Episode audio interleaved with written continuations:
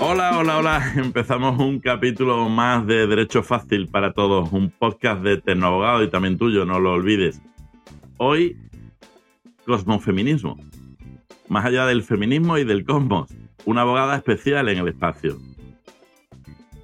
Hoy capítulo interesantísimo, como no, para compañeros y compañeras en el ejercicio, pero sin duda también para curiosos de la vida, oyentes habituales y amigos en general del podcast. Porque entrevistaré a una persona de las que me gusta entrevistar, sobre todo interesante.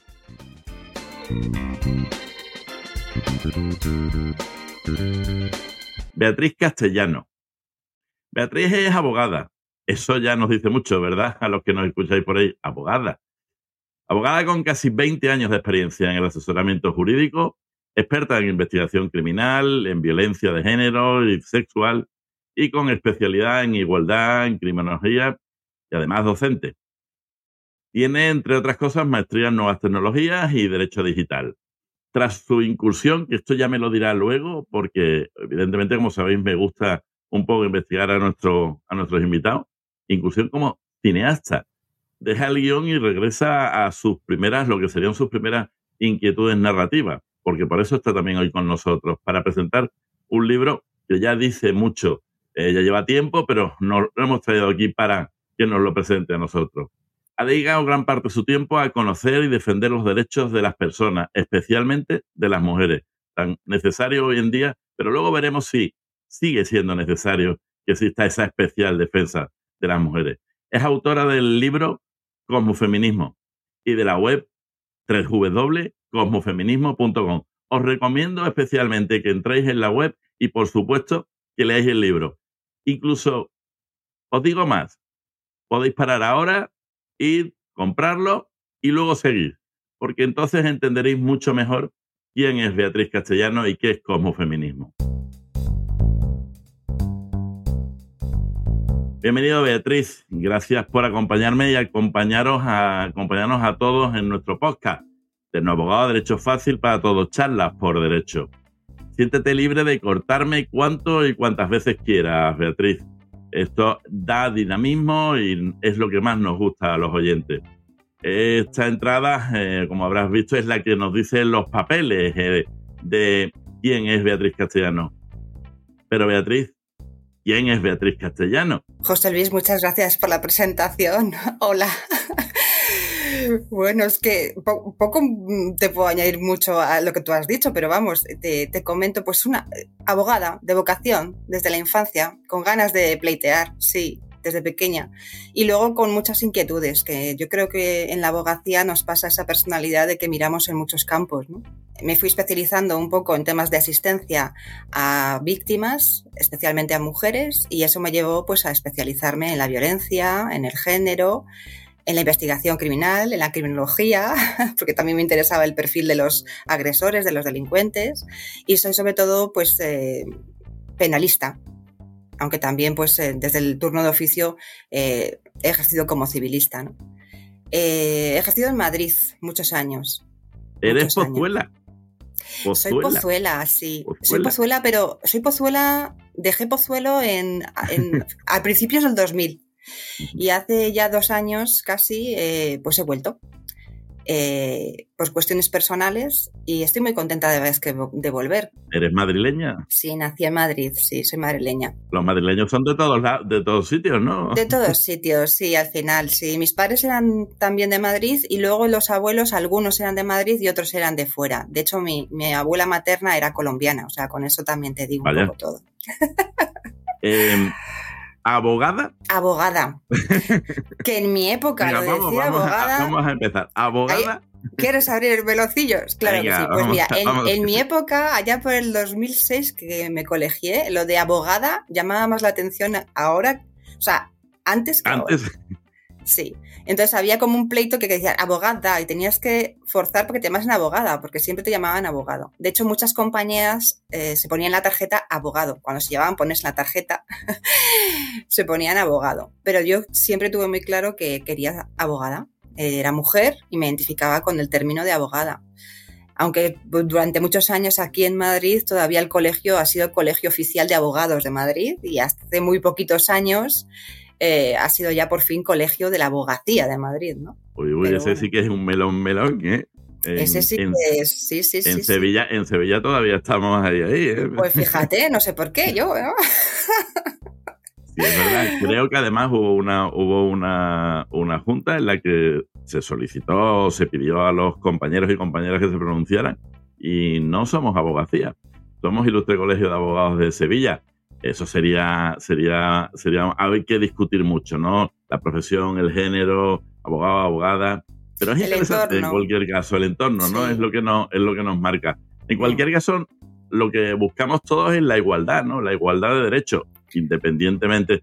Va, no sé si va a ser interesante o no va a ser interesante la conversación para ti, no lo sé, porque yo soy el Pepito Grillo, ¿vale? Yo, cuando, si me has escuchado, si me has escuchado en el, si me has escuchado en algún podcast, eh, yo solo hice la, en la, acabando, la, acabando el cole, hice Sócrates y yo digo que solo sé que no sé nada. Y, y de hecho me gusta dar eh, la impresión, porque hay mucha gente que no sabe de lo, a veces de lo que hablamos y tiene que, y tiene que guiarse por lo que le decimos. Entonces prefiero asumir que no sé nada. Entonces, ¿es necesario hoy en día todavía seguir con esa diferenciación, incluso lingüística? ¿No ha quedado ya superado el tema lingüístico? ¿No ha quedado claro que existe esa igualdad entre hombres y mujeres que debemos de seguir marcando incluso con el lenguaje, el lenguaje inclusivo, que también, también, lo, también lo vamos a hablar? Eh, ¿Sigue haciendo falta? Eh, y, te lo, y te lo digo desde, desde, desde la actitud crítica. Eh, sí, sí, hace, dices para crear el debate, que es muy positivo crear el debate. Hace falta, hace falta. yo, yo, entiendo, yo entiendo que sí, y además eh, espero, espero no ser considerado, uy, además eso, empecé con el machirulo del libro y me marcó. Porque es verdad que es curioso tu libro, y no voy a hablar del libro, lo va a hablar ella del libro, porque porque en realidad es que hay que leerlo, porque tú te defines como feminista, eh, digamos, de bajo nivel, por decirlo de alguna manera, como lo dice, o, una feminista low, ¿no? Pero en realidad creo que no eres nada de baja feminista, creo que eres una feminista bastante activa y bastante claro con lo que quizás no eres la feminista hoy radical. El, creo que los excesos son malos en todos los, en todos los sentidos pero yo creo que tienes muy claro que tú eres una gran feminista. Aspiras a, tener el máximo de derechos de, la mujer. Eso no es malo, ¿no? No, no es malo. Pero fíjate, yo en el término estricto de radical sí diría que soy radical. ¿Eres radical? Sí, porque el, término de radical no es que seas em, em, fuerte en el sentido mm, vehemente y beligerante. Radical significa que vas a la raíz del problema, a la raíz de la cuestión. Entonces, si tiras de la raíz, eh, la desigualdad es estructural, es sistemática. Entonces, ¿qué pasa? que sigue esa desigualdad. sigue, sigue, sigue, sigue, sigue. A ver, hemos conseguido mucho y además la visión que tenemos sobre todo es que como hay tanta legislación teórica y que cada vez se implanta mejor, por suerte, pues parece que está todo ya como conseguido, pero no es cierto. De hecho, el libro es prueba de que no está conseguido. Y si miramos cuántas mujeres hay en todo lo que es la carrera espacial y en el cosmos, te das cuenta de que no está conseguido. Entonces, es estructural, es sistémico, es una cuestión eh, de desigualdad y de discriminación, pero no en los pequeños detalles, que también, sino en lo grande de lo que es este constructo patriarcal. Entonces, claro, todo el mundo va descubriendo esas desigualdades, sobre todo de una manera muy personal. Es que lo personal hay que desfocalizarlo hacia lo público. Y en el momento que amplías ese foco, pues ya es cuando ves como el cuadro de lejos. Anda, ahora lo estoy viendo. Porque a lo mejor de cerca no ves toda la importancia ¿no? de lo que tenemos delante. ¿No depende un poco del entorno en el que te muevas? Eh, porque el entorno también te marca eso. O sea, marca muchísimo y algunos entornos más que otros, sí. Yo me siento, y además profesionalmente hablando, yo nunca, he, pero nunca, nunca he diferenciado un abogado de una abogada, un, magistrado de una magistrada. Yo siempre, lo siempre los he percibido exactamente igual. Y de hecho, creo que ellas se han percibido así y todos nos hemos percibido igual. ¿dónde está la diferencia? La diferencia está en los ojos de quien lo ve, ¿no? Como tú estás diciendo. Realmente, si no tenemos esa diferencia estructural, como tú dices, eh, evidentemente yo he tenido una educación, igual que la que has tenido tú, en, un, en unos momentos pues tenemos más o menos la misma, la misma edad.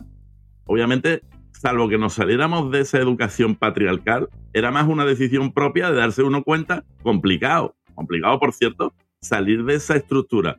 Pero uno, si es medianamente inteligente, se da cuenta de que se tiene que salir porque lo contrario va, incluso es contra la propia dignidad mía y tuya. O sea, que somos iguales. Sí, pero a ver, es que. No lo veo de otra manera. Desde el punto de vista de la abogacía, evidentemente, no. Teóricamente no se ve la discriminación ni la diferencia. Pero mira, algo que yo te, ya comentábamos antes, que yo por suerte no solamente he sido abogada, sino también que he estado muchos años dentro de lo que es la administración pública y al servicio de las oficinas o judiciales. Te voy, a quitar, te voy a poner un ejemplo fuera de la abogacía. Te pongo un ejemplo dentro de la magistratura.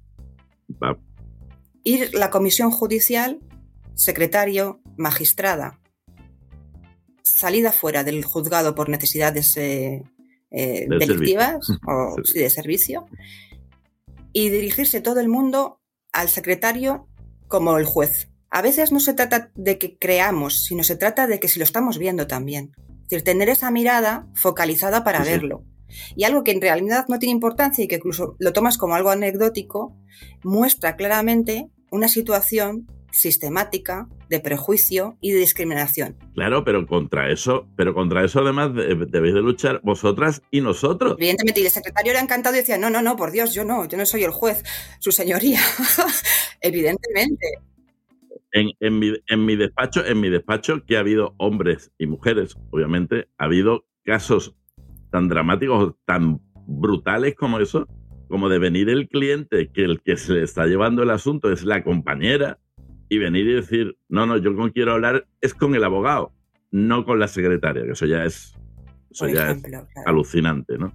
Pero en nosotros están diciendo, no, no, es que la letrada que está llevando su asunto es ella, suficientemente profesional, está subiendo, pero es que no habría ni que explicarlo, pero claro, era un señor de setenta y tantos años es que ya incluso el, el, rol de entender que ni siquiera que pueda existir una abogada que es que no entra. Pero claro, también nosotros, pero es verdad que estar peleando permanentemente con que nosotros, yo creo que hay algunos, yo creo que muchos hemos salido ya de pues eso. Pues bien. Y tenemos que estar con cada vez justificando, cada vez justificándonos. pero Me alegro muchísimo, compañero. ¿Pero por qué? O sea, es, tan difícil entender que es realmente sí. Verás, existe esa, claramente que todo el mundo. Es que como, como habrá el, melón, verás. Eh, tú que has llevado temas laborales, yo he llevado temas laborales, o tú desde la verdad. Yo no veo, yo no veo brecha. ¿Por qué? Porque en realidad yo no todavía no he visto ningún convenio colectivo que diferencie el salario de un hombre y de una mujer. A ver, eh, si, lo... si lo referimos al salario, te voy a decir que no. convénceme, yo, yo de verdad, además, como te he dicho antes, o sea, porque me. has llevado tu campo, ¿no? laboral. Ese es más tu campo que el mío. Pero te voy a contar, te voy a contar lo que yo creo, ¿vale? Oye, es verdad que hoy en día las mujeres estamos empezando a ganar casi prácticamente lo mismo que los hombres en según qué empresas en según qué empresas, no todas. Y cuando es verdad que se equipara el salario, luego hay que ver ese otro salario que hay.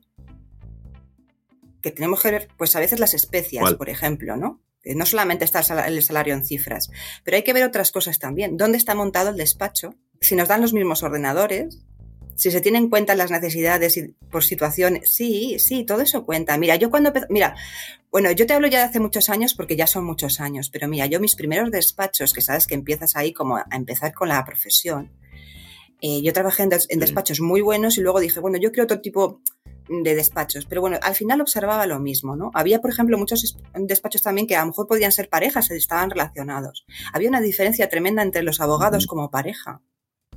Te hablo de tener ella una mesita pequeñísima en un sitio al lado del despacho de él y él tener un despacho enorme, con una mesa gigantesca. Te hablo de esas cosas, ¿eh? que yo ojiplática. Bueno, pues Pues entonces, entonces me alegro. Es que te puedo poner tantos eh, ejemplos. crecido, evolucionado y tal. En, porque entonces me parecería muy triste. si eso es así, eh, si yo fuera mujer, estaría. estaría ya voy a personalizar. como tú. Porque me parece muy triste. Lo que pasa, lo que pasa que vale, yo, te voy a personalizar un caso que me ha pasado a mí concreto, ¿vale? Dentro de, del servicio público, ojo, no era privado, pero era público. Como abogada, bueno, es ahí es donde menos, donde menos desigualdad debería pues haber en un servicio público. No, te creas, no tiene por qué. No, no bueno, es que si es sistémico y estructural, estamos aquí todos somos responsables un poco de todo. Un equipo Equipo enteramente feminizado, equipo absolutamente de mujeres, ¿vale? Y hay diferentes turnos, diferentes horas y, cada uno tiene sus funciones. Pero claro, en un turno de 24 horas en los que hay diferentes equipos, a lo mejor no está el turno de la persona que tiene las funciones, digamos, de orden y de limpieza del lugar. Pues si tú no colaborases, se te ve mal, porque se supone que tú, si no está la otra persona, eres mujer, ¿cómo no ayudas en esas cosas? Yo muchas veces, yo ahí voy a mi planteamiento, yo he tenido hermanos, tengo hermanos, y yo pienso, si mis hermanos fueran abogados, estarían haciendo funciones, se les vería mal si dicen, oye, yo no voy a sacar esto, no voy a hacer esto, no voy a hacer lo otro. Ojo, ¿eh? Entonces, claro, pero si das a entender que tienes una formación y que tu, en tu contrato no está ese tipo de funciones, eh, se crea bastante discordia. Pero sin embargo, dime tú, sinceramente, ¿a qué abogado le dirían, oye, ¿por qué no falta esta persona? ¿Qué tal si lo hacéis aquí entre todos? Y no. Y eso no, ha pasado tantos años ¿eh? de esto, de lo que te estoy contando. Siento que todavía en el 2024 eh, sigan pasando esas cosas. Desde el paraguas de la masculinidad es muy posible que cueste más verlo, pero desde el paraguas femenino, pues a veces nos toca más porque nos damos cuenta de esa diferencia y sobre todo a veces nos damos más cuenta si estamos instruidas en ver la diferencia que eso es importante, porque no siempre se ve si no estás instruido. Vale. Eh, Me compras pulpo como animal de compañía. te, compro, pero por eso pero por eso que tú misma te califiques como eh, feminista de bajo nivel es, Bueno, no, eh, no yo no expreso bajo nivel, hago una anécdota. bueno, pero entonces, si hay alguna feminista de alto nivel, porque evidentemente porque, vamos, de alto nivel entendeme lo que estoy queriendo decir, que Beatriz me entiende también y los oyentes. Eh, realmente no hay, no hay feministas ni malas, ni buenas, ni imperfectas, ni desperfectas, nada de eso.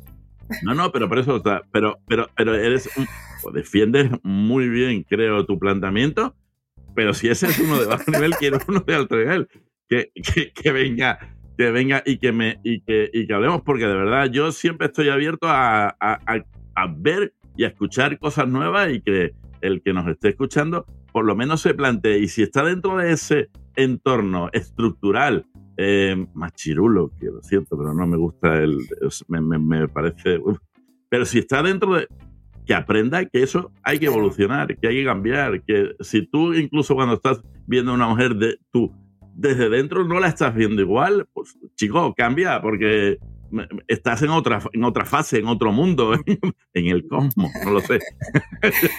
ya, lo veremos, de, verdad. Eh, eh, no, no, quiero decir, vaya, cineasta, ¿realmente has tenido realmente has tenido algo que ver con el cine, Beatriz? Si tú consideras que lo del baja mm, feminista, tú imagínate, pues esto ya estratosférico bajito todo del cine, ¿no? Pero, pero sí, ah, cuando decidí que quería escribir, que me siempre me ha gustado escribir, pero cuando decidí que iba a escribir, me cogí una serie de cursos en las escuelas aquí de Madrid y, uno de los profesores nos enseñó un guion de cine. Y José Luis, es que yo nunca había leído un guion de cine, nunca me había caído en la mano un texto así. Entonces se me, se me voló la cabeza y dije, pero esto cómo se hace, cómo se escribe, o sea, cómo... Y ha, sido muy enriquecedor porque te das muchas, luego muchas cuentas de, que puedes aplicarlo a otras muchas cosas, incluso a nuestro sector, ¿no? Empiezas a ver ahí los giros, te empiezas a fijar más en la narrativa de las palabras, que para nosotros es muy importante cómo se expresan las cosas. Y entonces hice una inmersión y dije, pues voy para allá. hice unos, bueno, unos cortometrajes, dos de ellos los presé a No Todo Fear First y alguno más hice que luego no, no lo llevé allá a ningún otro punto porque, bueno, pues me desencanté un poco del cine, ¿no? Y estaba en una asociación en la que fundé una delegación de videojuegos, porque a mí el tema de videojuegos también me, me gusta bastante. Y es otro pico para hablar sobre el género y la discriminación y el tratamiento del cuerpo y de la mujer en ese medio. Y entonces lo fundé, estuve una temporada, pero llega un momento que dices, mira, me desencanto ya un poco, sobre todo con el tema de COVID, que había un parón muy complicado para todo el mundo, y dije, voy a volver a escribir. Y cuando ya tenía todo organizado para un primer libro, surgió un informe. Creo que di mucho conocimiento sobre ese libro que iba yo o tenía intención de escribir, con lo cual lo replegué y inicié otro nuevo, que era el de cosmofeminismo. entonces tenía todo el material, hubo un giro profesional, un momento de parón y de pausa, y dije, pues este es el momento de, de terminarlo y de lanzarlo. Y entonces lo terminé y lo he lanzado. no todo Film Fest, eh, para, corregirme si me equivoco, para los que nos están escuchando, es un festival de, eh, eh, de cortos, de cortometrajes en particular, que obviamente tiene mucho, mm. mucho recorrido. Hay verdaderas maravillas. Y además, de hecho, de hecho lo recomiendo porque hay cortos que son, mm, de verdad, como dice Beatriz, auténticas maravillas de la, gente con mucho de talento. La, de la producción, de la edición, de hay gente con un mm. talento brutal. Y desde aquí lo pondré el enlace en la, ya que ha salido, porque de verdad es de esas cosas. Es como cuando hablamos de las charlas TED en algún, en algún momento, y si no habéis escuchado, como lo digo siempre, lo de las charlas TED se escuchan TEDH, eh, se escucha a personas con una valía brutal y con un mensaje muy, muy bien a escuchar. Y en la de los, y en la de los cortos, y además encima que haya participado en algo nuestra invitada, dice mucho de nuestra invitada, porque realmente es, es un gran festival. De lo que pude rodar, porque em, escribir sí que, tenía mucho escrito, tenía incluso series de televisión escritas y bueno, pero de lo que pude yo al final rodar y subvencionármelo yo y hacerlo yo, pues es lo que está ahí. Pero ves, es curioso, es curioso y lo, y lo decíamos antes de, antes de empezar a grabar, a veces dentro de nuestra maravillosa profesión nos da a encontrar otros, otras esquinas en el camino. Yo hice teatro en su momento, hice teatro en la facultad, me apunté el grupo de teatro del, del colegio de abogados y al final lo que pasa es que siempre, siempre lo buscamos, parece que no, no nos deja ser libre para hacer lo que queramos si no, le, si no buscamos realmente un porqué. Porque yo al final decía como tú, nos viene bien para la expresión oral, nos viene bien para la argumentación, nos viene bien para el lenguaje no verbal, nos viene bien para... ya hace unos años yo ya doy clase y formo, y formo a otros compañeros precisamente sobre esas habilidades, ¿no? Las habilidades blandas. Pero parece que no puede ser simplemente, no lo puedo hacer por ocio, no lo puedo hacer porque me gusta, no lo puedo hacer, no. Eh, lo tenemos que hacer porque en realidad también es útil. ¿no? Digo, bueno, eso es una de esas cosas que, como en realidad los abogados y abogadas podemos hacer casi de todo, porque realmente estamos formados en. Eh, a veces desde fuera parece que es, solo mucha teoría, mucha doctrina y tal, pero vemos un abanico tan grande de opciones de la vida misma y de por qué pasan las cosas y al final las normas siempre están regulando algo que no dejan de ser eh, la sociedad intentando autorregularse, ¿no? Y ahí eh, estás viendo realmente a las personas, ¿no? Es curioso. No sé si la, si la, si la norma también debe de irse adaptando mucho al feminismo. Cuando hablas de la norma dices el ordenamiento jurídico. Sí. el ordenamiento jurídico, sí. ¿Se va adaptando o se va adaptando? Porque, por ejemplo, las la juezas las juezas que dictan eh, eh, sentencias con perspectiva de género. Eso es. Vale. ¿Eso eh, es? es? que una cosa es la perspectiva feminista, pero la implantación, como mm, determinar que una ley es feminista, eh, yo no diría que actualmente tenemos ninguna ley que mm, absolutamente sea feminista. Sí creo. Pero debería de haber leyes bueno, feministas. No lo sé. Fíjate, es muy buena pregunta. No sé si deberíamos pensar que el derecho tiene que ser en sí feminista. Lo que el derecho no debería ser es machista y patriarcal, que yo considero que lo sigue siendo. Pero sí debería, debería de ser igualitario. Cosa distinta es que quien interpreta la norma al final pueda ser que todavía esté dentro de la estructura, pero el derecho debe ser igualitario. El feminismo como movimiento que da impulso a esa igualdad entre hombres y mujeres es perfecto, claro, porque yo creo que es la mejor herramienta para que te focalice y te haga ver pues que a lo mejor esa ley no es exactamente igualitaria entre, entre sexos y que, que el constructo del género es muy desigual, claro. Pero sí que es verdad que hay juezas, y como, como que no las hay, ¿vale? Que sí están, son pro igualdad, pero no, a lo mejor no son pro feminismo, ¿eh?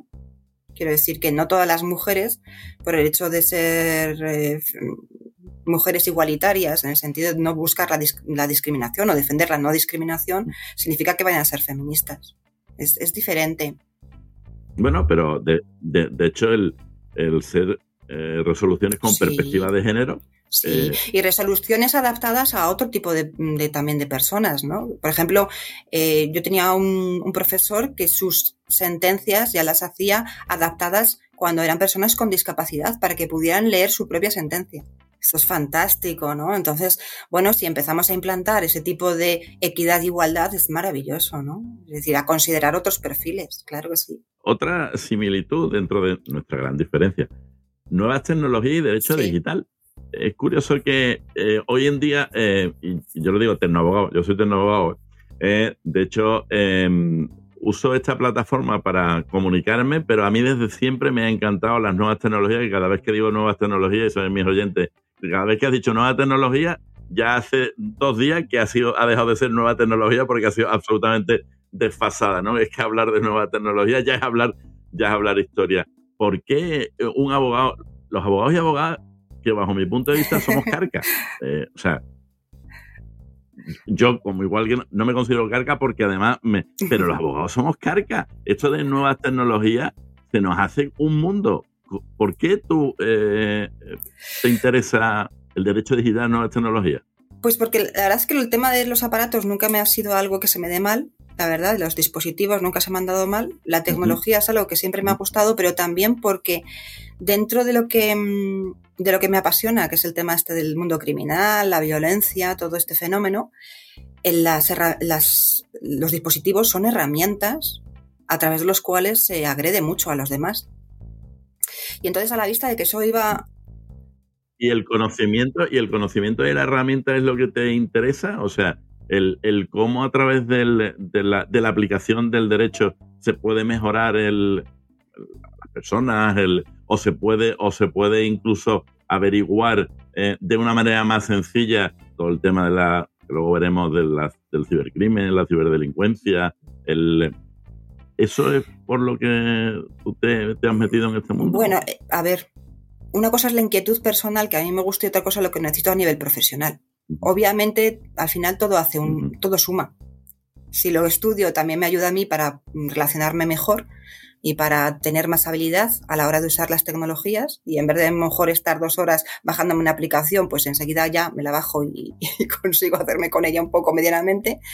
Pero también es cierto que eh, todo tiene su doble cara. La tecnología tiene una cara muy positiva. Normalmente mucha gente que mueve las invenciones, las investigaciones para cosas muy buenas, pero luego también hay un alto porcentaje de población que las mueve para cosas muy malas. Entonces, claro, entonces hay que moverse un poco en, los dos, en los dos lados de la moneda, un poco como lo que somos también, José Luis, que además de a lo mejor abogado acusador, pues también eres defensor en un momento dado pues tienes el papel doble. Pues esa doblez yo creo que la llevamos ya intrínseca porque nos vamos adaptando al medio y creo que al final lo llevamos un poco al terreno más práctico que podamos necesitar.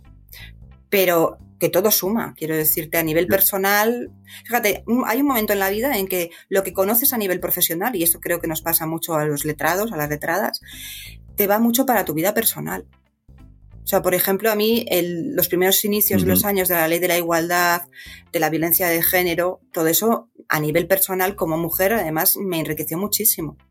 Entonces, no hay, hay un momento en que todo lo que vas descubriendo como abogado, incluso no de, tu, no de forma empírica, no es decir, no, no de tu propia experiencia, sino de la experiencia de los demás, eh, enriquece muchísimo. O sea, nosotros tenemos y nosotras tenemos una visión desde la abogacía de la humanidad sinceramente, que yo considero que otras profesiones difícilmente llegan a tomar este contacto y luego te dicen, pero es que siempre estás sospechando, ¿no? Parece que siempre estás sospechando. No, no siempre estoy sospechando, pero creo que hay, hay una corriente buenísima ahora del derecho que es el derecho preventivo, sin duda. Sin duda.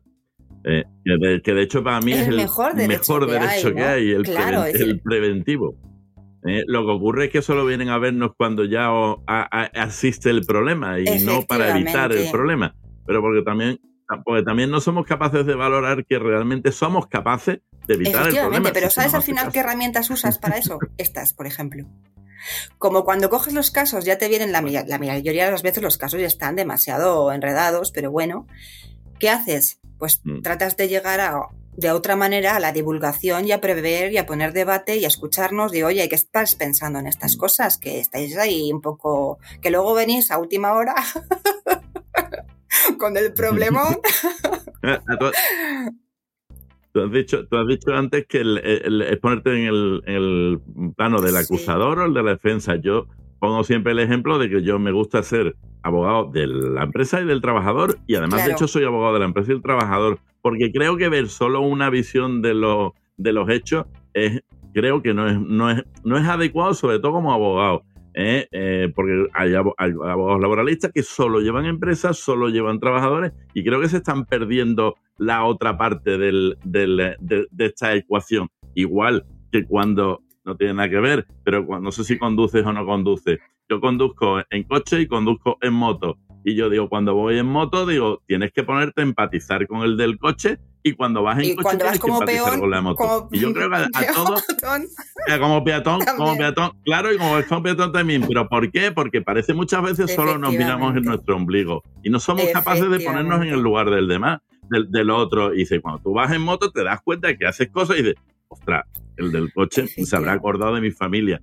Pero cuando vas en el, cuando vas en el coche dices, qué barbaridad cómo habré hecho esto, es que me cargo al de la moto. O sea, pero no somos, no, no, no somos capaces de ponernos. Y, lo hilo, y lo hilo muy rápido. Ya lo fantástico que sería es que yo me pudiera poner en tu papel y tú te pudieras poner en, mi papel y realmente darnos cuenta de que los dos géneros tienen sus circunstancias que son positivas y negativas. Sí, Fíjate como hilado, ¿eh?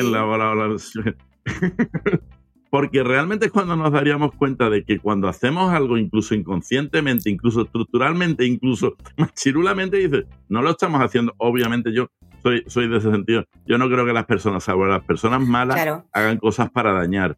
Pero evidentemente Eso se hace es la daño perspectiva de género. Entonces, José Luis, no es la perspectiva pues feminista, es la perspectiva de género. Claro. Es que ahí el constructo masculino. Yo no sé si es a través de educación, de empatía, no lo sé lo que pero está claro que hay que ponerlo encima de la mesa y decir. Sí. Claro. No, no puede ser. ¿Qué te inspiró a fusionar el feminismo con el espacio en tu obra? Venga, vamos. Bueno, porque eh, por lo que te decía. Venga. Pero me gustaba, me gustaba el Oye, oye debatimos ¿eh? de lo que quieras. ¿eh? hombre, porque lo que te decía antes, ¿no? Que como lo vamos a focalizar en el género femenino, pues creo que la mayor fuerza de movimiento para Mm, focalizarlo más y dar más empuje, ¿no? Es el, feminismo. Pero, y luego también porque el cosmofeminismo era una palabra que yo me encontré también, que otras compañeras lo habían tratado, y de alguna manera yo quería darle un giro en ese sentido. Y me pareció que además quedaba chulo, que quedaba potente y, que marcaba mucho todo lo que teníamos que tratar, ¿no? Que es esa desigualdad en la carrera del espacio, eh, en que hay menos mujeres a nivel de de industria, de astronautas y de todo lo que quieras darle, ¿no? Y luego la perspectiva, que hablas tú mucho de la perspectiva en ese sentido masculina, de cómo también a veces los hombres ven a las mujeres, o sea, cómo nos vemos mutuamente, ¿no? Cómo vemos a los hombres desde el punto de vista femenino y cómo los hombres ven a la mujer desde el punto de vista masculino, ¿no? Y en la carrera espacial pues hay casos muy graciosos, ¿no? Hay, intento también hacerlo con cierto tipo de anécdota humorística que sorprende y que digas tú, Sí, sí, tienes, alguna, tienes algunos, algunos apartados muy, muy que tú digas, pues es necesario este de maquillaje o... Alguno que linka, que linkas a, de linkas determinado, eh, un vídeo de YouTube, muy, os lo recomiendo. No, no dejéis de ir a ninguno de los, de los apartaditos que os dice Beatriz. bueno, con los links de internet, la verdad es que sí he observado, porque no siempre, a ver, sabes que como mm, en la abogacía siempre estamos eh, investigando.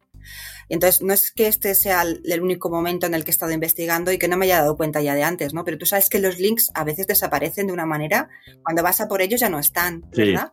Entonces, yo siempre digo, hoy están puestos los links, pero no sabes cuándo van a permanecer, cuándo van a estar o cuándo no. Yo procuro hacerme, eso sí, pantallazos para tenerlos ahí en reserva y estar documentada con el pantallazo. Pero bueno, sí es que hay cosas muy interesantes, la verdad, esa diferencia entre los astronautas y las astronautas, ¿no? Y los papeles de la época, porque es que estamos hablando de los primeros años 60, también esos papeles que tenían las compañeras de los astronautas, ¿no? Como se, en, en esa América de aquel entonces, ¿no? De la posguerra, el papel de buena esposa que tenían las mujeres y sobre todo el papel que se les daban a esas esposas de los astronautas, que ahí la NASA las tenía como muy encorsetadas, muy adoctrinadas.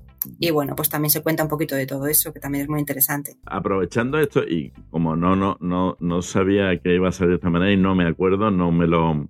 Hay una, lo voy a poner en la descripción del, del, del programa hay una página en internet que es una especie de repositorio eh, mundial de las cachés de todas las de todas las web en el que si accedéis a ese enlace que os manda Beatriz y no está, se entra a través de esa web y se puede recuperar. Está guardando permanentemente todo lo eh, no me acuerdo, no me acuerdo ahora mismo cómo, pero es que Tecnólogos lo tenía que decir. Eh, y ese es interesantísimo la, la, página, la página web esa, que es un gran repositorio de todo el histórico y todas las cachés que han tenido la, lo digo también para los malos y para los buenos, que todo acaba siendo, incluso lo que creéis que no está, al final se puede también, al final cuesta más, va costando más. Pero claro. Pero como he dicho que es interesante, si no llega También porque se juega mucho con las empresas y la imagen de la empresa, ¿no? Es decir, cuando hay ahí algún quiebra de cómo se están comportando, que discrimine o hay un suceso, pues eh, a, veces ahí la información empieza a quedarse como al final y es más difícil encontrarla, ¿no? Pero bueno, bueno, eso es lo que, lo que está, o sea, de alguna manera. ¿Hay, hay alguna, porque yo sé que hay porque te he leído, ¿Hay alguna figura femenina en la ciencia o en la carrera espacial que ha sido particularmente influyente para ti? Más allá de lo que, lo que pones en el libro, porque en el libro hablas precisamente de, de, de mujeres muy significativas, pero para ti en, particular, que te haya dicho algo o cuando hayas estado investigando. A mí me gusta mucho Jerry Cobb, la piloto Jerry Cobb, ¿no? porque fue la capitana en el, en el grupo de las Mercury 13, que eran aquellas mujeres que se presentaron para ser astronautas, que su investigación como astronautas y su entreno no era oficial, pero que el mismo médico que llevaba a los astronautas oficiales del Mercury 7 dijo, las mujeres tienen menos corporidad, por lo tanto respiran menos, pesan menos y si las llevamos al espacio, pues los costes serán menores. Esto sigue pasando hoy en día también, ¿no? Pero bueno, entonces sí, claro, muchas cosas, sí.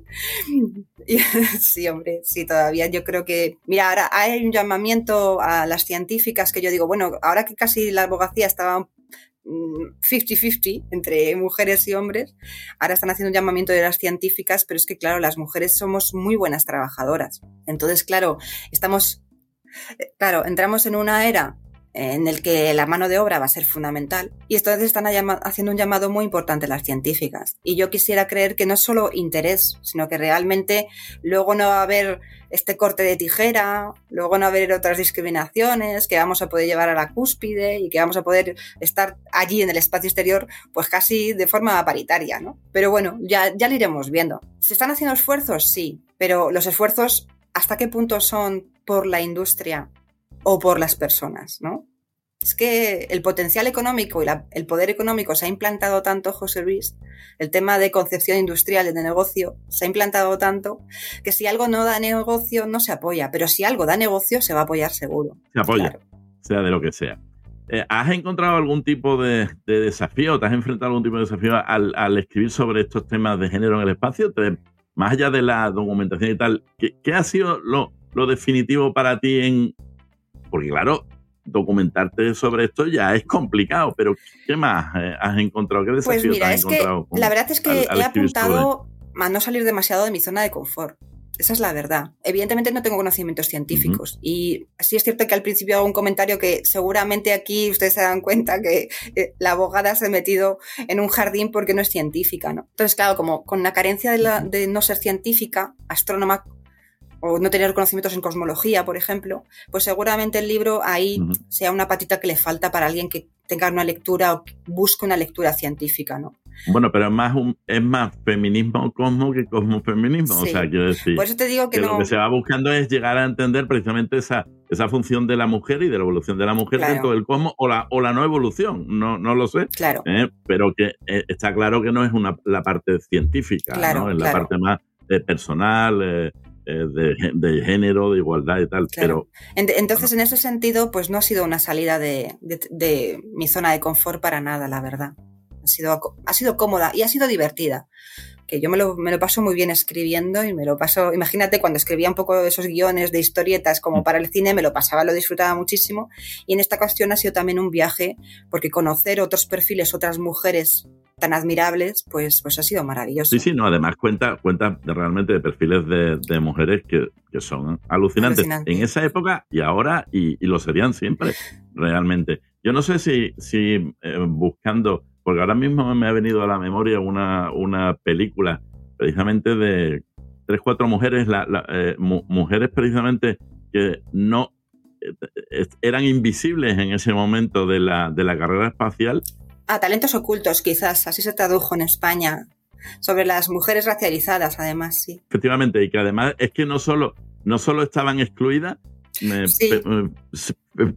sino que estaban en otro, en otro edificio, eh, tenían las computadoras humanas. realmente, hay realmente las computadoras que eran, eran matemáticas, eh, o sea, eran, eran buenísimas, y que, y que tú dices, pero es que ni siquiera la tenían en el mismo sitio. Era el momento también, además también era, era racializada porque no podían entrar en los mismos eh, servicios que los que en los mismos aseos, tenían que, recordar la imagen de tener que salir lloviendo y tal, y del otro lado, y pese a eso, pese a eso, siguen estando ahí, o sea, siguen estando ahí.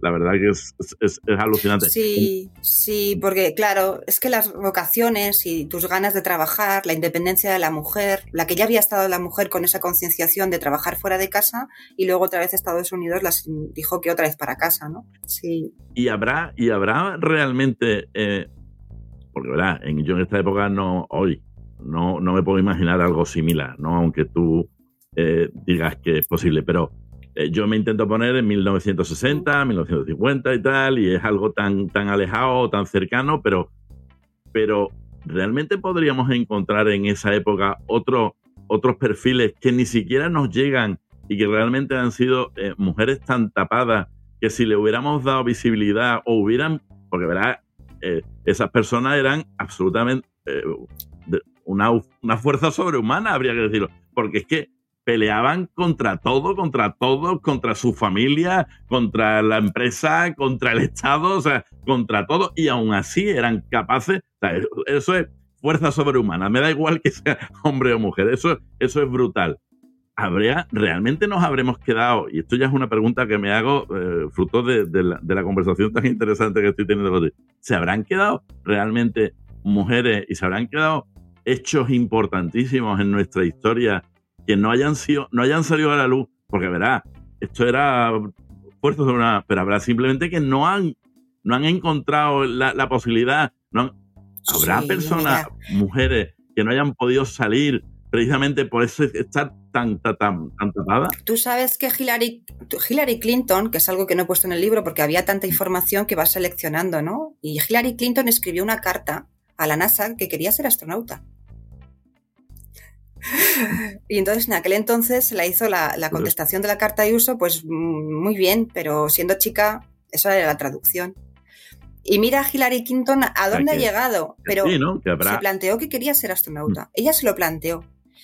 Lo difícil hoy en día es que las mujeres se planteen que sean astronautas, que sean científicas, y en esto tiene que ver mucho las referencias. Pero las mujeres hoy en día, o las mujeres hoy en día no se pueden plantear que tengan límites para nada, Beatriz. O sea, yo tengo dos hijas. O sea, para mí, es, para mí es absolutamente implanteable que mis hijas puedan pensar, ni por la familia, ni por la sociedad, que ellas no pueden llegar a donde ellas quieren llegar. O sea, y si, y si alguien les pone límites, ya saben lo que tienen que hacer, se lo comen por los pies. O sea, quiero decir, mm, pero es que si tuviera dos hijos sería igual, dos hijas sería igual. O sea, quiero decir, hoy en día yo creo que no puede no puede nadie plantear un límite a una mujer o un hombre. Hoy en día hay una... No, es que ahí, claro, no vamos a estar en, la misma opinión, porque yo sé que la teoría lo aparenta. Sí, José Luis, yo sé que lo parece. Mira, yo cuando salí de la universidad pensaba, de verdad te lo digo, que era lo mismo como licenciada en Derecho y que era lo mismo y que nos iba a pasar lo mismo. Y luego cuando empecé las prácticas en los, en los despachos, que yo digo muchas veces, ¿por qué no abrimos el melón de lo que a las mujeres nos ha pasado en la abogacía? Esto también lo suelto desde aquí. Bueno, pues, Pero de verdad que pues no. Me siento Hay mucha discriminación en los mismos despachos. Si eso es así, ¿eh? de verdad. Y luego ah, también hay una diferencia que siempre, si las mujeres encuentran a hombres aliados, es maravilloso. Claro, fenomenal. Mira, ¿quién mejor que el mejor aliado que pueda ser tu padre? Eso es fantástico. Pero hay una realidad ahí fuera y la realidad es innegable. No lo digo yo. Hay cifras, hay estadísticas, hay situaciones de, todos los, mm, los, tipos. Lo que pasa es que también cuando nos movemos en un entorno, en un micromundo, en un microuniverso. Bueno, pues será que en mi micromundo es... tengo la suerte. No, vamos a ver, es que con eso no quiero decir, pero a mí, a mí también me pasa. O sea, yo para ir conociendo, investigando, pues he tenido que abrir mi, mi universo, mi mundo, y no focalizarme solo en mí como mujer blanca, como mujer universitaria, como mujer que ha pasado muchos años en Pozuelo y en otros barrios de Madrid. Es decir, como muchas otras cosas, ¿no? E igualmente te podría decir, porque soy la menor de, la familia. es decir, claro, o sea, muchos... Vale.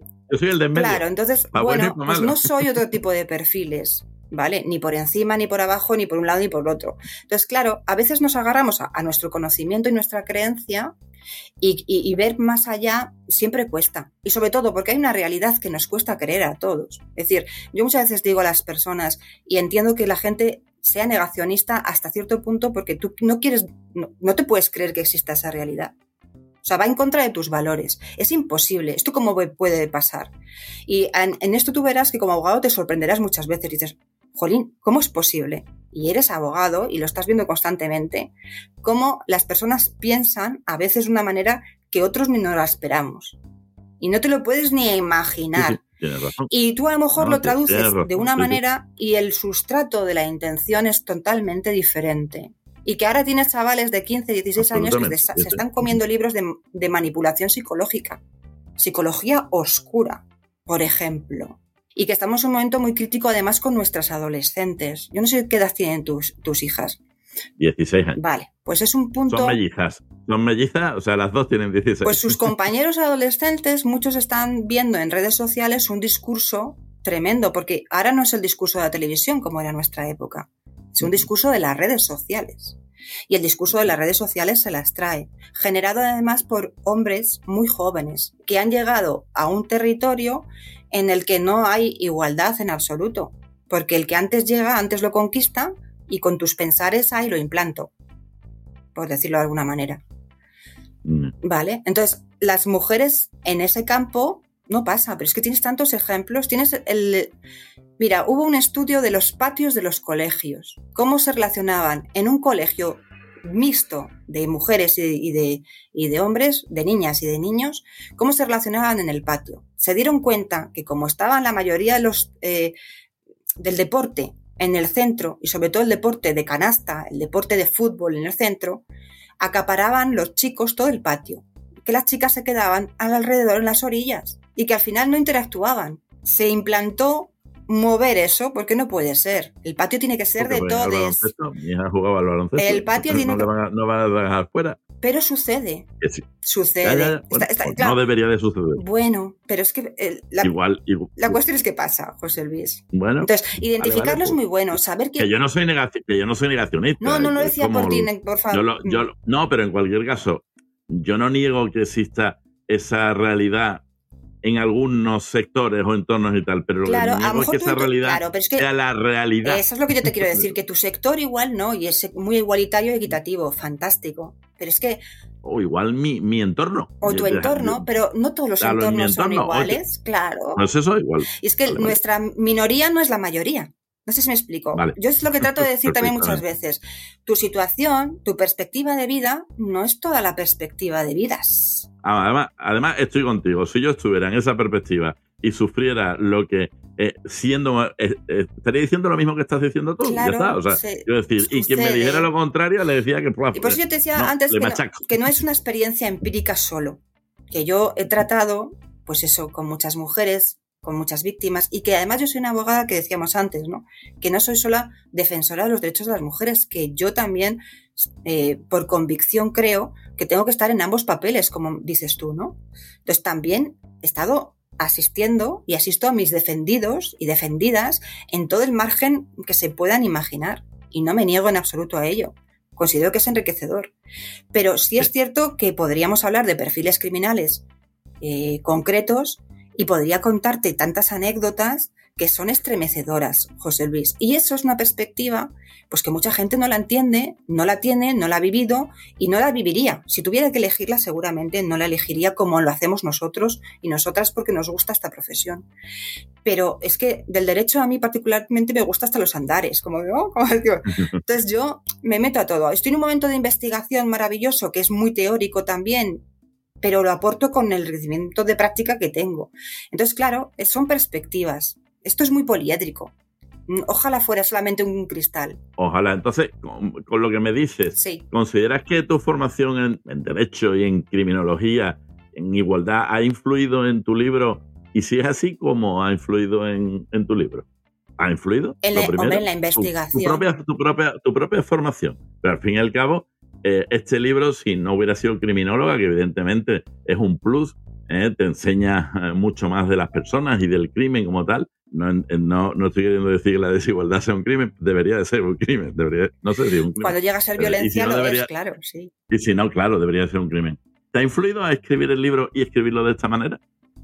Bueno, me, me ha influido porque tú al final, tus intereses, ¿vale? Lo que pueden enriquecer todo lo que te gusta, pues son influencias que tú vas adquiriendo, ¿no? Y tú vas buscando y tú vas haciendo un camino y también, lo que te digo, ¿no? Se te pone un tema delante y dices, uy, pues voy a mirar un poco para, para aquí arriba, ¿no? Pero si no hubieras sido abogada, solo hubieras sido mujer, hubieras escrito, ¿lo hubieras escrito igual? Es lo que, es lo que te quiero decir. Uy, eso es una, eso es una pregunta muy abierta. Si hubiera sido mujer, ¿en qué, ¿en qué condiciones? ¿En qué perfil de mujer? ¿Qué tipo de mujer? No lo, no lo sé, imagínate que lo que hubiera, que lo hubiera, lo que hubiera sido es una directora de, de cine. Eh, ah, que, se pone a escribir, que se pone a escribir un libro sobre el, sobre el Seguramente sí. Eh, eh, igual no, no, Seguramente te bien la pregunta. De hecho, mira, te voy a decir una cosa. Claro, como abogada, como abogada te ha, influido cosas, como sí, pero mismo, mira, Una de las cosas también que yo he observado es que ahora tengo un poco más de tiempo para ver la televisión y todas las series que hay, o muchas de las series que hay actualmente ahora, son de temas establecidos en épocas pasadas. Pues yo preferiría tener eh, nuevas series que hablasen de épocas futuras. ¿Por qué? Porque en la época futura me tienes que implantar toda esta teoría. Y los géneros tienen que saber, verse igualitarios. ¿Vale? Y sin embargo, no me vale que me digas que en una serie que implantas en épocas pasadas pones un discursito de defensa de la igualdad. Porque el contexto es el mismo. Y me vuelves a poner los perfiles de las mujeres y de los hombres en el mismo papel. Que tampoco das margen de que el hombre sean distintos. Estamos hablando de perspectiva de género. No cambiamos los roles de hombres. En esta serie sigue habiendo los hombres proveedores, porque claro, que en esos años eran proveedores. Claro. Entonces, ¿por qué seguimos? Claro. Y, repositorios de películas. Yo estoy a favor de los clásicos. Pero ¿cómo son los clásicos? ¿Cómo son los clásicos, José Luis? De los clásicos. Claro, los clásicos, la época en la que se hicieron. ¿Por qué no cultivamos, ¿vale? Las historias desde la igualdad ya en una perspectiva de un futuro que queremos construir, sino que estamos intentando como criticar constantemente el pasado en un contexto que no cambiamos. Mi pregunta. ¿eh? me, parece bien. A mí lo que no me parece bien es que en una, en una película o en una serie de 1900 me pongas algo que no existía en 1900. Claro. no hay que ocultar lo que existía. Está mal el contexto, pero es una película también. Ponme una película de ahora y ahora claro, con, claro, claro. con un sentido claro. feminista, igualitario y tal. Pero no me ponga, es que no quiero decir tampoco, pero es que ves algunas cosas ahora, vamos, me dicen, la sirenita no puede ser negra. O sea que la sirenita, es la sirenita.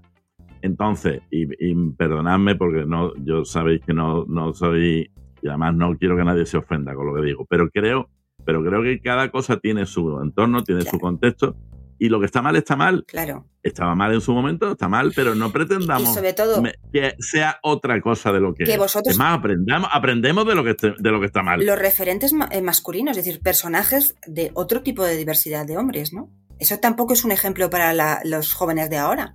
Es decir, el personaje masculino, seguimos con un estereotipazo de personaje masculino, que es que los chavales siguen viendo el mismo personaje de hace 30 y 40 años.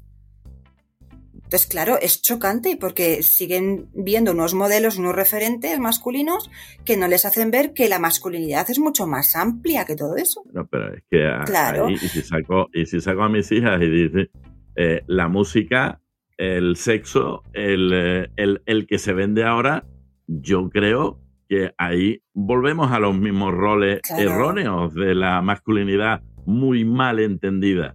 Pero es que eso no se corta. O sea, ahí sí que, ahí Claro, sí que claro. no entiendo por qué eso no se corta. Pues Porque, eso es volver a, eso es volver a lo, a, a lo, a lo antiguo, a lo, a arcaico. Claro, claro. Pero es que ese es el rol es otra vez eh, Lo mismo. agresivo, es otra vez, digo, ¿de, de qué estamos hablando? Esto sí que parece una vuelta atrás. Y, y te digo una cosa, yo, ¿Y quién, a, quién le, a quién le viene bien eso, Beatriz? pues eh, yo creo que es que hay cosas que venden mucho, de verdad, que se saca mucho partido de ello. Mira, yo ahora el otro día hablaba con otra compañera y yo ya anunciaba, porque ya voy siempre muy inquieta y con las tecnologías las observo de cerca si puedo. Te estoy hablando ya del golfo verso, José Luis. del golfo verso. O sea, ¿cómo decirte? ¿No?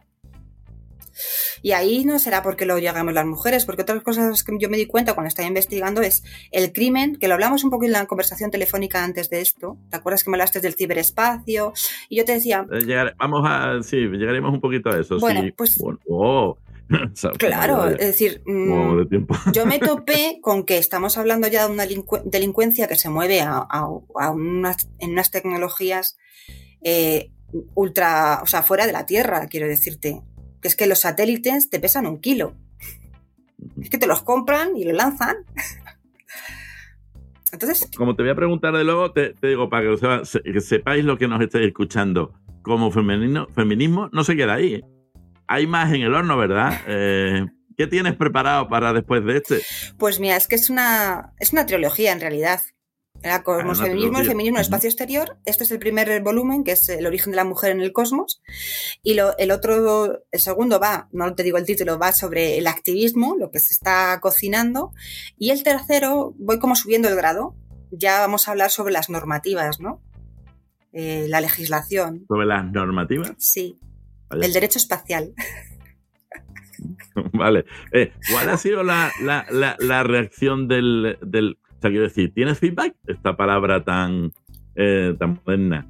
Eh, ¿Tienes feedback de los Sí, que han leído el, el estáis libro? siendo ¿Qué- muy buenos y muy buenas. Yo estoy deseando, dice una compañera mía, no, la crítica no, digo, sí, yo estoy deseando tener eh, críticas constructivas, obviamente, y, pero la única crítica que he recibido por una opinión eh, es meterse con la abogacía, ¿no? Y entonces dije, bueno, pues sí, te ¿Por qué? gusta, ¿Por qué? ¿sabes? La ¿Por fama que tenemos. Ah, por- pero ¿por qué? ¿Porque no te puedes meter a escribir eh, como abogada? Bueno, no ¿O porque sé, como eres no- abogada no puedes escribir? bueno, es que ¿Por, no- por qué? Porque- Tú, tú date cuenta, no sé, no sé, a ti no te ha pasado muchas veces que el abogado o la abogada molesta en el sitio, en el lugar, ¿no? Bueno, por supuesto, sí, sí, sí. Eso, eso no cabe Porque a mí la verdad es que me pasa muy a menudo, ¿no? Necesitan gente O que que si así, ¿eh? soltado a alguien de la cárcel ese día, que es una- un suceso tal, es que por vuestra culpa sueltan a la gente, ¿no? Eso, eso es como la segunda Como en la frente. culpa nuestra. Pues Vale. sí, ¿no? Y, ot- y otras, otras cosas que me pasan mucho, pero, pero no, no, pero a mí dime esto exactamente. Pero a mí, y yo digo, madre mía, con el abanico de posibilidades que se pueden tener y siempre exige la gente una respuesta única, pues no soy capaz a veces, ¿no? Y entonces te llaman lenta o es que no sabes. no, es que no sé exactamente, verás, es que puede ser muchas, ¿no? Ese tipo de cosas pasan, ¿no? Entonces, bueno. Pero, del, pero, pero se quejan, el- la crítica se quejan eh, por, por la forma de escribir, por el tema a escribir. Eh, no, sí que ¿Por qué realmente? Porque el tema de por sí, verá, te podrá gustar o no, pero es interesante, es al menos curioso. sí. Mm, bueno, eh, no te gusta, pues eh, piensa otra cosa, pero al menos es algo súper original. No, mira, yo, yo he pecado, sí que alguien me ha dicho, a veces es un poco reiterativo, y es cierto, pero yo también, como tengo un poco formación empresarial y tal, bueno, dirección de equipos, tontamente, a veces la gente luego no lo toma bien, pero siempre me parece que, y a mí en mi caso yo lo, yo lo agradezco, si reiteras cosas cuando tienes mucho en la cabeza, si reiteras algo, me estás favoreciendo que no se me olvide, ¿no? Yo lo veo como así. Pero entonces tengo como la idea de no olvidemos o vamos a reiterar para hacer más fuerza y quizás a ese punto a la gente ya ha parecido como, es, bueno, ya te he cogido la idea, ¿no? Es, Ya. entonces, quizás no porque me lo hayan dicho así, sino porque, bueno, aprendes a leer un poco entre líneas. Sin embargo, otra gente me ha dicho, pues me gusta mucho cómo escribes y también me gusta que no me importa que hayas hecho hincapié porque todo lo que hacías hincapié, la verdad es que eran cosas muy chulas de conocer, he aprendido muchísimo, pero en general, a ver, es una alegría. Eh, la aceptación ha sido más positiva que, negativa. Y sobre todo, pues que como es pionero, quiere decir que como por suerte, claro. por suerte no es un tema que lo hayan sacado todavía, que hay muchos temas que yo creo que nos estamos encerrando mucho en un presente, pero yo creo que tenemos que mirar mucho más al futuro, ¿no? Es decir, más previsión, lo que yo decía antes, ¿no? Vamos a prevenir, que es que yo creo que hay poca mente pensante, bueno, a ver, poca, en el sentido que se ha perdido un poco esto como la idea de pensar más las cosas, ¿no? Es decir, estamos en un mundo de tan, tan inmediatez que si te quieres tomar un tiempo para pensar, como que no, no cuadra mucho con, estas corrientes. Sin embargo, pensar es fundamental. Déjame tiempo de reflexión. pensar. Claro, y sobre todo además, cuando sabes que el no dejarte reflexión, volvemos al, perfil criminal, es una ventaja para el que te la quiere colar.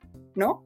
Claro. Claro. Entonces, vamos a reflexionar, vamos a pensar y vamos a mirar de aquí más al futuro, porque hay una discordia un poco ahora con el tema de los géneros, que yo creo que ya lamentablemente hay que pasar al siguiente paso y creo que, vuelvo a decirte aquí lo que te decía antes, es una cuestión del poder de las industrias, del poder del negocio, de lo que da negocio, y yo me pregunto si muchas veces es por las personas realmente o por esa industria que hay detrás. Y esto también lo incluyo dentro del género. Hay un momento de discordia, de discordia brutal. Pero dentro del género, yo creo que la industria no tiene género. La industria lo único que tiene es intereses económicos. Efectivamente. Y el interés económico es sin género. Y sobre todo, te voy a lanzar aquí desde aquí una pregunta, José Luis. ¿Qué género le vas a poner tú a un robot? Ah, ah amigo. qué bonito. ¿Eh? El, que decida, el que decida programar el algoritmo del, robot es el, que va a hacer. Como el, robot no va a tener sexo, ¿verdad? Porque el sexo no va a estar en el robot, salvo para usarlo para prácticas sexuales, pues la cuestión es si lo estás mirando por las personas o por el futuro de la robotización. Entonces, mm. fíjate qué melón te acabo de entregar, ¿eh? Entonces yo creo que deberíamos estar ya pensando que esta discordia que hay tanto entre géneros es porque el sexo se va a fulminar mm, o no lo quieren fulminar mm, fuertemente para un futuro. Porque ahí hay mucha chicha para cortar, ¿eh? De las inteligencias sintientes, no sintientes, artificiales y no artificiales. Entonces, claro, ¿qué pasa con el sexo? Algo biológico. Si vamos a un artificio. Yo solo pregunto, no lo sé, no sé ni la respuesta. Pero creo que es un debate que tiene que empezarse a lanzar, José Luis. Pues, eh, pues eh, tenemos eh, para. Cuando quieras volvemos a ello. porque, porque eso sí que es un melón, claro que es un enorme. Claro, y yo, claro, tiré por el cosmofeminismo y el cosmos y todo esto lo que tenía que ver. Pero tú imagínate todo lo tecnológico, toda la tecnología, o sea, es que... Sí, ¿la tecnología tiene género? ¿La tecnología tiene género? Hombre, la, inteligencia. Depende de qué perfil la cree y la mueva y la domine. Eh, ¿ChatGPT es masculino o es femenino? ¿Siri es masculino o es femenino? Bueno, tú sabes que ya hubo. Es femenino. Bing es masculino o femenino. Yo creo que no. Además, se ponen nombres que precisamente no los identifiquen con uno u otro género. ¿eh? Bueno, no, no, no. Lo que se pretende. Espera, espera, te voy a contar. No, ah, sí, venga, venga, venga. ¿Tú sabes? Tú sabes que las, los asistentes que tenemos, es que no me sale, ¿cómo se llama? Siri. Alexa. Siri, Alexa. no, es que si digo Alexa se me va a saltar. Oye, pues ¿por qué a la asistente la llaman Alexa? Pero Alexa. Tú sabes que ya tienes que ver esa investigación, es buenísimo. No, mira, primero. no, no, no. Es Alexa, es un asistente. Alexa, ¿eres femenino? Soy una inteligencia artificial. Claro, es una inteligencia. ¿La has escuchado? Sí, es una ¿La has escuchado? Claro. Soy una inteligencia artificial. Claro, no tiene sexo, pero sí tiene género. En el sentido que el constructo que hacen de ella, sí, claro, es que una cosa es el sexo y otra cosa es el género. el, constructo que haces de Siri, de Alexa, es femenino. Le pones la voz femenina, no le pones una voz híbrida. Ni robotizada. la, voz, la, puedes poner tú la que quieras, ¿eh? Pero no se lo pones. Oh.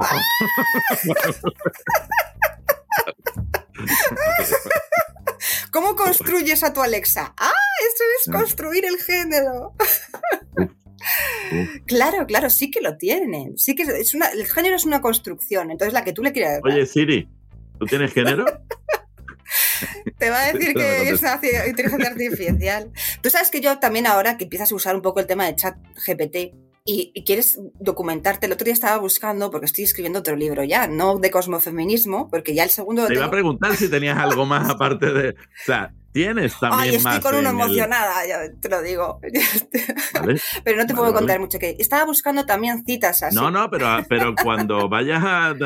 Sabes dónde está aquí la posibilidad de con- contar cosas buenas, cosas malas, cosas de todo tipo. Pero interesante va a ser tu libro, seguro. Bueno, pues estaba buscando citas de discriminación, claro. ¿Y sabes qué me decía? No puedo mm, darte citas que promuevan la discriminación y la desigualdad. Digo, vale, pues entonces me voy a internet y las encuentro en páginas que la gente hace su investigación y las cuelga. Entonces ya las citas de los famosos o famosas o gente de relevancia profesional, pues ya le están ahí colgadas. Pero si eran, pero la cha- el chat GPT me dijo, no, no te puedo dar citas de esto. Pues eso es muy curioso también que no pueda dármelas en positivo y no sé hasta qué Mm. punto puede ser un borrado de información también.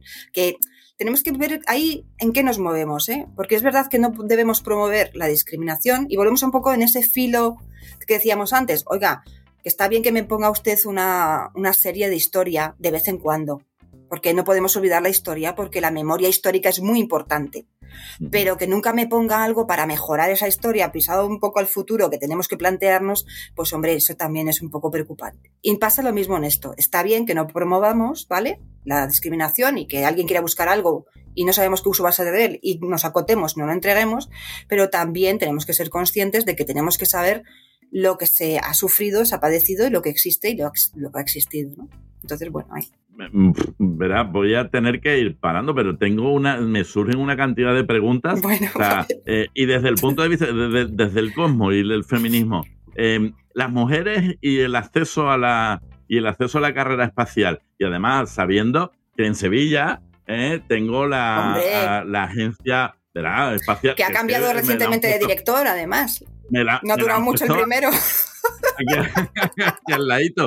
Entonces, Sí. a- a- ¿Se le puede dar algún consejo a alguna mujer eh, hoy en día que quiera eh, iniciarse o que vea, sigue siendo tan negativo? La, la- la experiencia de tu, de tu investigación le dice, No. no, no, puedes hacerlo, forma parte de tu... Sí, ¿Realmente hay claro. un límite? ¿No hay límite? ¿Lo, lo visualiza el futuro de la explo- exploración espacial con mayor participación femenina? Mira, Pero de verdad, no De- solo, no, de no verdad solo te como- lo digo, sí. no, no solo como cuota o no solo. ¿Le darías algún consejo a la, a, la- a la cosmonauta, al astronauta y tal? Se me queda una cantidad de. de- de- contéstame alguna, por favor. Que sí, que sí, que sí, que la teoría la tenemos y por lo tanto el camino está hecho para que podamos eh, pasar y transitar por él. Y como decía también una, una astronauta mexicana que se llama Katia y, y lo dice, el cielo ya no tiene límites. Y por fin sabemos que las mujeres podemos soñar lo que queramos y que si queremos algo, nos cueste más, menos, bueno, eso es otra historia, lo podemos conseguir. Entonces, si ya sabemos que lo ha conseguido referentes anteriores, ya sabemos que hay astronautas, aunque sean en infe- inferior de condiciones y de número, pero sabemos que están ahí. Si alguien quiere ser científica, astronauta, hoy en día la mujer no tiene freno ya en eso. Luego hay Pero que ¿hay, ver... algún cambio, ¿Hay algún cambio en particular que creas que es necesario en el sector espacial para fomentar esa mayor inclusión? Mm, ¿Algún cambio en más allá del Bueno, yo lo que te digo Es que también tienen que darnos, de también tienen que darnos garantías, José Luis. ¿Sabes? Porque sabes que las mujeres estamos muy expuestas, queramos o no, tenemos nuestros riesgos. Y tienen que darnos garantías, porque ya sucede, ¿eh? El Me Too NASA es verdad, es de- es- ha existido. Entonces, si ya sabemos que esos delitos van a estar ahí presentes y que otros muchos, que es curioso también, como verás que cuento ahí, como lo dejo caer, que resulta que el primer delito lo cometen unas mujeres, ¿no? Vaya, qué casualidad. O sea, en toda la carrera de la, de la NASA no hubo ningún delito, no. Pero si hay algún delito, Hasta que llegó. hasta que hasta llegó que la llegó. pobre McLean, ¿no? Venga, es que son cosas. Pero que nos tienen que dar garantías de seguridad a nosotras y a toda la ciudadanía. Porque también allá hay turismo espacial, ¿eh? Ojo con el turismo espacial. Entonces, eh, bueno, pues si, sa- si sabemos desde muchos profesionales lo que, lo que puede estar mal o suceder o qué invenciones pueden hacer para que alguien se lucre a costa de los demás, vamos a investigar que no pase. Vamos a intentar que no pase y vamos a ir haciendo este igualitarismo y las perspectivas cuanto más de diferentes puntos, eh, personalidades, eh, mejor, porque importante es escucharse, ¿vale? Yo soy de las que pienso que hay que escuchar y dar eh, voz para escuchar. Luego ya veremos si tu opinión es respetable o no. Respetable. Claro, porque yo creo... Respetable debe ser lo respetada, es otra cosa. Pero bueno, bueno, la, respetable. la libertad de expresión es lo respetable. A veces hay opiniones que, bueno, pues no sé yo hasta qué punto deben respetarse, ¿no?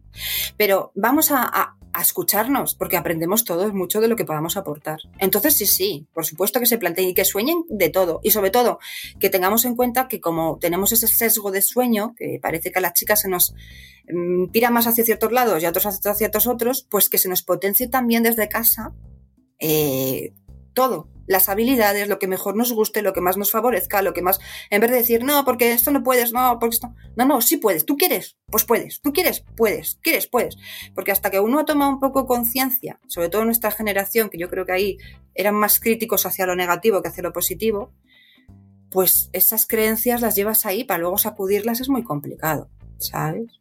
Luego es doble esfuerzo. Mm. Así que sí, sí, Bueno, todos y todas y todes pueden. paramos un momento para un pequeño avance promocional.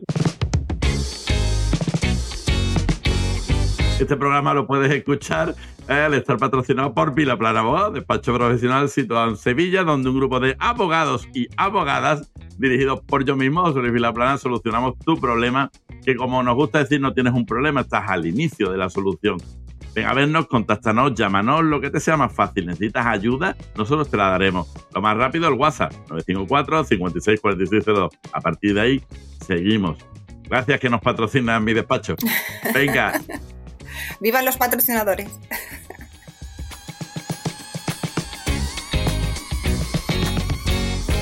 seguiría hablando horas y horas en... Y hay determinadas cosas que no quería dejarlas de, de hablar. Los delitos satelitales. De- he de reconocer mi absoluta ignorancia cuando me comentaste el tema. He intentado eh, mirar algo y realmente espero que tú me des un poco de luz porque eh, existen delitos satelitales. He encontrado, he encontrado qué es lo que se puede hacer con los delitos, con los satélites y tal. Y obviamente, como tú dices, un satélite eh, prácticamente en, en un kilogramo tienes un satélite y eso da mucho juego. Mucho juego a los, a los estados, mucho juego a, a las instituciones, mucho juego a las grandes corporaciones. Cuéntame más de los delitos satelitales. Pues, ah, hombre, a ver, todavía como tú dices está por definir exactamente, ¿no? Pero lo que sí se tiene en cuenta es que todo delito que esté, que atraviese, digamos, por la conexión satelital, se puede entender que es un delito satelital, ¿no? Y en esto, pues tenemos los narcotraficantes, del tráfico en general.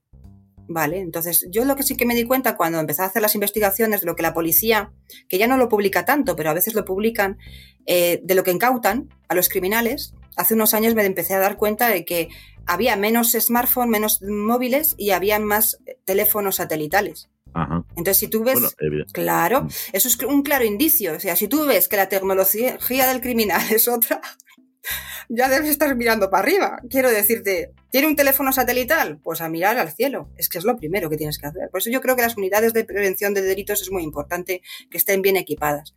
Y claro, a partir de ahí empiezas a tirar del hilo. Ves otro tipo de dispositivos, de naves no tripuladas, ojo, ¿eh? Es decir, que las naves, todo el mundo piensa que una nave es como un coche que tú lo conduces. No, hay naves, naves cápsulas, porque las primeras naves que iban al espacio exterior eran verdaderas cápsulas, eran casi un asiento y ahí que nos lanzaban, ¿no? Y esto también sucede. Entonces hay que tener en cuenta también esos dispositivos que están conectados a un, satélite, que tienen el GPS porque es todo satelital, y que son naves no tripuladas, ¿no? Los narcodrones, por ejemplo. Y los narcodrones alucina también, porque los narcodrones tú esperas, porque esto es como los submarinos, los narcosubmarinos, ¿no? Pues los narcodrones es igual. Pero ahí cuánto puedes llevar? Kilos y kilos de drogas. Si llevas kilos y kilos de drogas, ¿qué más puedes llevar? Pero lo que, lo que sí que he encontrado, y, y evidentemente eso es lo que dices es así, pero que sí que he encontrado que lo que se usan los, eh, los satélites son precisamente para eh, em, localizar, por ejemplo, delitos medioambientales, ¿no? Sí. Explora- explotaciones eh, forestales ilegales. Sí. Eh, hay, una serie, hay una serie de usos de los satélites en modo positivo y en modo negativo. sí. y en modo El también, consumo de los energía. Los, por ejemplo, los que luchan contra el crimen, como tú dices, desde el espacio, Y además eh, eh, vi una cosa muy curiosa que en Noruega lanzó una herramienta de monitoreo satelital para la pesca ilegal. O sea, quiero decir, a través de los satélites. Sí. Eh, todo lo que se puede usar, todo lo que el ser humano lo puede usar para el bien, lo puede usar, Efectivamente, para, el mal. Es una herramienta y la herramienta es buena o, mala, en manos de quién. Pero también es cierto que esta industria, eh, mucha inversión viene de, ese dinero no lícito. Tenemos que tenerlo en cuenta porque son los, los, más interesados en, bueno, pues intentar eh, siempre eludir la justicia, ¿no? Entonces, claro, siempre van como un pasito por delante, ¿no? imagínate si tuvieran el dinero y el capital, nuestra, nuestros cuerpos de seguridad, para hacer los seguimientos como, como tienen aquí los, los, delincuentes, ¿no? Pues, pues imagínate. Pero, ¿y, ¿y los delincuentes tú crees que pueden, bueno, con los dineros que se manejan, ¿cómo decir? ¿Se puede llegar a acceder a, un satélite? Y lo pregunto desde mi más absoluta ignorancia y no sé si, si lo sabes. Pero, pero ¿puedes llegar a ser eh, usador, usador de un satélite o de varios satélites? No lo sé. Bueno, vamos Como hablan todo de la basura espacial y de lo que puede estar. Eh, no lo sé, esto sí que ya. Te recomiendo un libro, es muy antiguo el libro, ¿eh? Aprende de la mafia. ¿Lo has leído? No. Te lo, voy, te lo recomiendo. Vale, vale. Es muy antiguo el libro. Aprende de la mafia. Aprende de, aprende de la mafia, ¿vale? Es buenísimo, ¿eh? Desde el libro es muy bueno y te habla un poco de esa estructura y organización mafiosa de los grandes imperios de la mafia, ¿vale? Es muy, es muy chulo. Porque claro, aquí tienes que darte cuenta que delincuencia hay de todo tipo, no, todos los delitos son iguales, ni todos los delincuentes tienen los mismos recursos, ¿no? Ni, la misma capacidad intelectual, también todo hay que decirlo, ni la misma formación. Yo siempre digo a las personas, a ver, que no está, no está en lo que usted tenga conocimiento, sepa o, académicamente, está en su manera de conducirse, en su manera de tratarse y de tratar a los demás. Para mí alguien embrutecido o bruto o bruta esa persona cómo trata a los demás, cómo se reconduce en su vida, si, provoca daño, si se autodesiona, si lesiona a los demás. Y ahí no nos salvamos nadie. Quiero decir que no porque tengas dos carreras o no tengas ninguna o no hayas pisado nunca nada, una universidad, significa que vas a ser menos o más embrutecida. Quiero decir, tiene que ver con el trato, por favor. Entonces, claro, esa es la cuestión. Entonces, en la delincuencia pasa igual. ¿Vale? Hay muchos perfiles muy diversos. Lo que no se le ocurre a uno se le ocurre a otro. Y hace unos años, en 1986, ya uno que era, ¿cómo se llama? Capitán Luz. El Capitán Luz bloqueó desde un satélite a HBO, le borró la pantalla de, de, las películas y le puso una reclamación. Le dijo que cómo estaba cobrando a 12 euros, que había subido una barbaridad. y lo hizo como una gracia, ¿sabes? Pero no era una gracia, era un delito. No sé si me explico lo que quiere decirte. Y es claro, claro, tú, imagínate, y te hablo de, pues en 1985, 87. Tú imagínate si eso pasó entonces, todo lo que puede estar pasando o no. Es decir, que cuando algo interesa, cuando algo mm, es necesario y se provoca por lo que sea, son a ver, el delincuente es, un, es ingenioso, te lo consigue, vamos, y si no él, el del equipo de al lado, quiero decir. Lo que no se le ocurre a uno se le va a ocurrir al otro. Cuando estamos hablando de mafias organizadas, ¿sabes? Sé que algunos de los, algunos de nuestros oyentes nos van a, nos van a reñir porque acabe, pero pero tengo que ir acabando, pero se me... Sí, no, no, porque luego pasa sí, lo que Yo creo no, que soy, más, soy demasiada dosis de una vez. Más, más, más, más. Pero, pero ya que hemos hablado antes de, no, no me voy a ir sin preguntarte o, no, os vaya a quedar ahí a escuchar la pregunta. A ver, porque hemos hablado de el género de la inteligencia artificial, pero ¿el crimen tiene género? Pues depende también un poco del delito. la víctima sí vale, que... pero el crimen, a ver. pero el crimen tiene género, o sea, hay, hay crímenes asociados a un género eh, soy un poco malo porque sé un poco de la respuesta, pero mm, da igual, yo no sé nada. yo solo sé que no sé nada. Que hay género en crímenes, hay, hay crímenes más de género. y no estoy hablando del crimen de Sí, sí, sí, claro. Entiende la pregunta como, como te la estoy planteando. Igual que hablábamos de inteligencia artificial de género, ¿no? Sí, sí. El crimen tiene género. Sí, claro. Ojo, y la víctima también. La víctima mayoritaria, en esto entro yo muchas veces en las redes en debate. La víctima mayoritaria es el hombre. Mayoritariamente. La víctima. La víctima. La víctima. ¿Vale? El perpetrador mayoritario sigue siendo el hombre. Pero cuando ya afinas. Pero a- según el tipo, pero según el tipo de delito. según el tipo de delito, la víctima ya muchas veces es la mujer, la mayoría de las veces es la mujer, en según qué tipo de delito. En, en, viol- en la violencia de género establecida aquí en España, eh, eh, Está claro. En ese, en ese- ¿vale? Y que se haya establecido también está muy claro porque en las relaciones interpersonales de la pareja, la víctima era mujer. pero en el robo con violencia En el, existe género. en el robo con violencia, En, el- en la extorsión, en, bueno, en los delitos de guante sí. blanco. en todo lo que tenga poder económico, sigue ganando el hombre. Luego está, ojo, ¿eh? El hombre es más maloso, no solo con las mujeres, el hombre es más maloso en general hasta con la sociedad. Bueno, el hombre tiene, tiene se la- al hombre se le ha potenciado mucho el poder económico, El, la- el el tener proveer, que ser así, el ¿no? tener que proveer. El, proveedor. claro. Volvemos a la discriminación de género, a ese constructo de género. Tienes que Hasta proveer. para eso. O sea, Sí. no me discrimines teniendo que ser el malo. Yo no quiero ser el malo.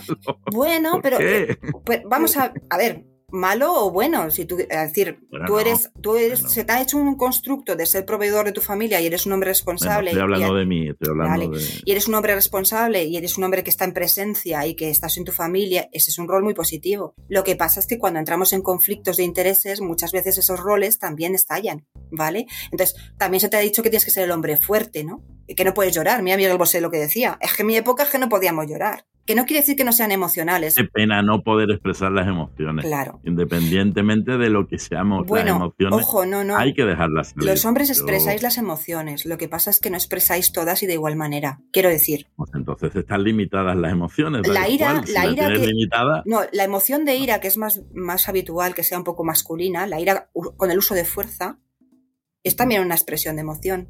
La ira es una emoción. Entonces hay que abrir el mapa, ¿eh? Hay que, porque la gente tiene la cultura emocional. Es que no hemos tenido cultura emocional, también te lo digo. No se hablaba de las emociones, ¿sabes? No se hablaba de cómo gestionarlas. Hay mucha gente con mucha dificultad en la gestión de emociones, con equilibrarse, que se autolesiona porque no sabe gestionar un dolor. Eso es, eh, complicado, ¿no? Y eso ha pasado mucho en esa educación que teníamos antes, que no hacíamos fuerza en esa situación de que la cabeza, la salud mental, era más importante, mucho más importante de lo que nos ha inculcado en las escuelas. Ahora ya no tanto, ahora ya sí que es verdad que se está implantando y creo que hay programas muy positivos. Pero eso también pasa. Entonces, hay que tener en cuenta que hay a mí me gusta hablar de emociones positivas o negativas, pero bueno, hay emociones que pueden ser más o menos dañinas en según qué situaciones para tu propia persona y para los demás. Entonces, ahí otra vez hay que abrir el foco, José Luis. Esto hay que abrirlo.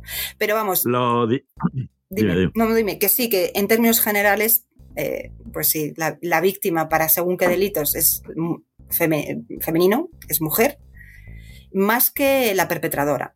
El perpetrador tiene rostro masculino. Sí. no, no, evidentemente nos engañaba cuando iniciaba el programa. Interesante, Beatriz Castellano, no, lo siguiente. Eh, eh, la verdad que ha sido un, no sé si llamarlo placer, porque al fin y al cabo ella está donde está y yo estoy donde estoy.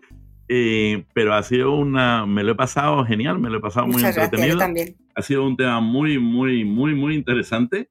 Beatriz, espero que hayas estado a gusto. Era mi intención. Espero que no solo por el tema, sino por ti, porque realmente me ha resultado muy interesante y que lo mismo sea para, para los oyentes. Muchísimas gracias, he estado muy a gusto, que te agradezco mucho la invitación a tu sección y a tu espacio y que, con toda mi admiración también me voy, ¿eh? que ha sido un tándem muy bueno, muy satisfactorio, la verdad.